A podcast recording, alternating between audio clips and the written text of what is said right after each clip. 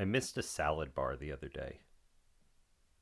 Nothing exceptional, but a perfectly adequate salad bar. Good lettuce, spinach options, a few mayonnaise based salads, but not too many. Fresh veggies, a couple crunchy options, and a recently wiped down sneeze guard. The salad bar I often considered a, I guess I'll just get a salad lunch option.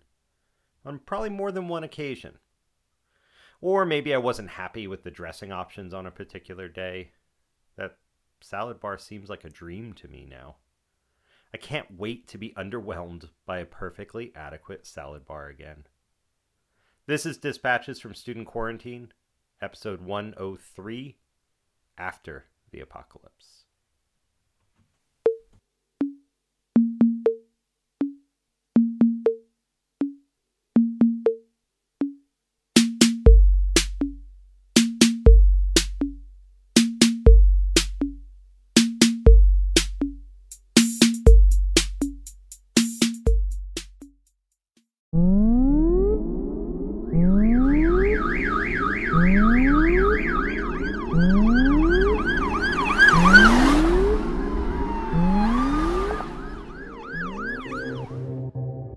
In a world where you can no longer see anyone's mouths due to face masks, Where toilet paper and hand sanitizer are worth more than gold.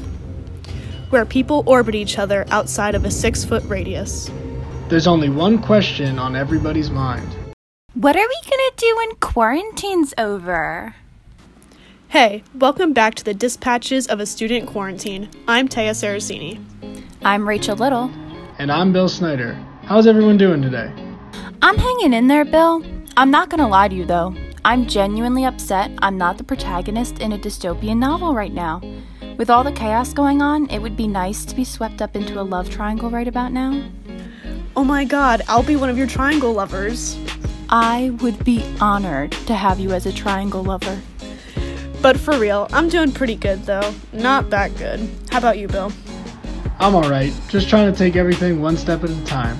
I'm itching for this quarantine to be over. I'm really looking forward to seeing all my usual pals after this.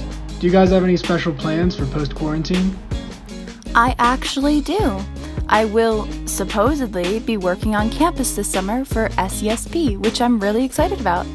But I can't wait to see my best friend again. This is quite possibly the longest time we've ever gone without seeing each other when we're both in town. It feels unnatural. Yeah, I miss my friends too. I have a beach vacation planned in June. We still don't know if it'll happen yet or not, but I'm keeping my fingers crossed. I need the ocean and the beach, please.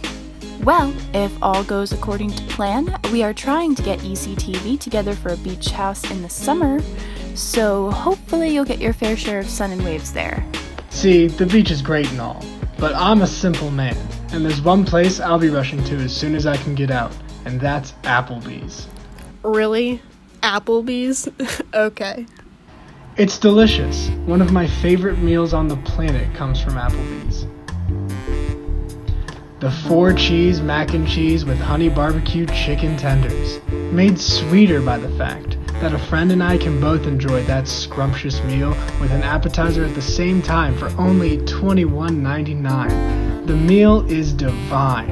If there's one thing I miss the most while being stuck at home, it's that. Welp. Alrighty then. Honestly, I've been craving a quesadilla from Good Burrito in E Town for a long time. I usually eat there at least once a week, and the withdrawal is killing me. I get the food cravings thing though. It hurts my soul to be in New Jersey and be unable to get my friends together at 3 a.m. for diner food at the 24 7 diner in town. Mozzarella sticks hit different in the wee hours of the morning. Yeah, it's definitely not just about the food. It's about the experience and sharing it with good people. Very true. My roommate and I were planning on going to an all you can eat sushi place before they kicked us off campus. I miss her. Crackhead hours aren't the same when you're all by yourself. Texting and calling isn't the same as living with someone. Amen to that. I'm missing my lovely roommate, Sam Niles. He's my hero. We play video games together, we play soccer together, we, uh. Well, that's really it, but we do it all the time. Ah, yes, I too miss my roommates, my family, who I see every day of my life. Unfortunately, I was a commuter, so I didn't have a roommate, but my friends at E Town really became my second family, and I miss them all so much.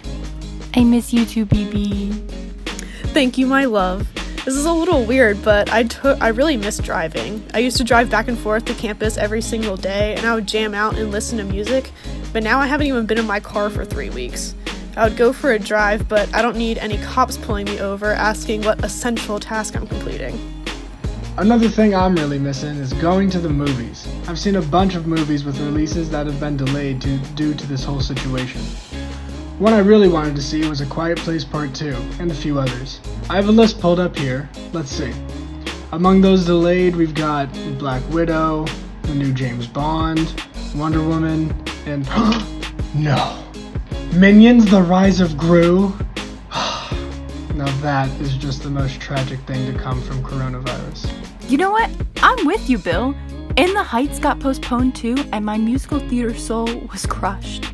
I had plans to go to the midnight premiere with two of my friends, and now, now we might not even be in proximity to each other when that time comes. I guess I have to go back to watching the stunning trailer on repeat. Oh, geez. Theater people. Tea, don't even get me started. Broadway is closed. Closed. What? Right as the company revival from West End came? Rude. I will be doing everything in my power to see that after the quarantine is lifted. Yeah, well, I guess we're all just gonna have to sit tight until this is all over. Whenever that is.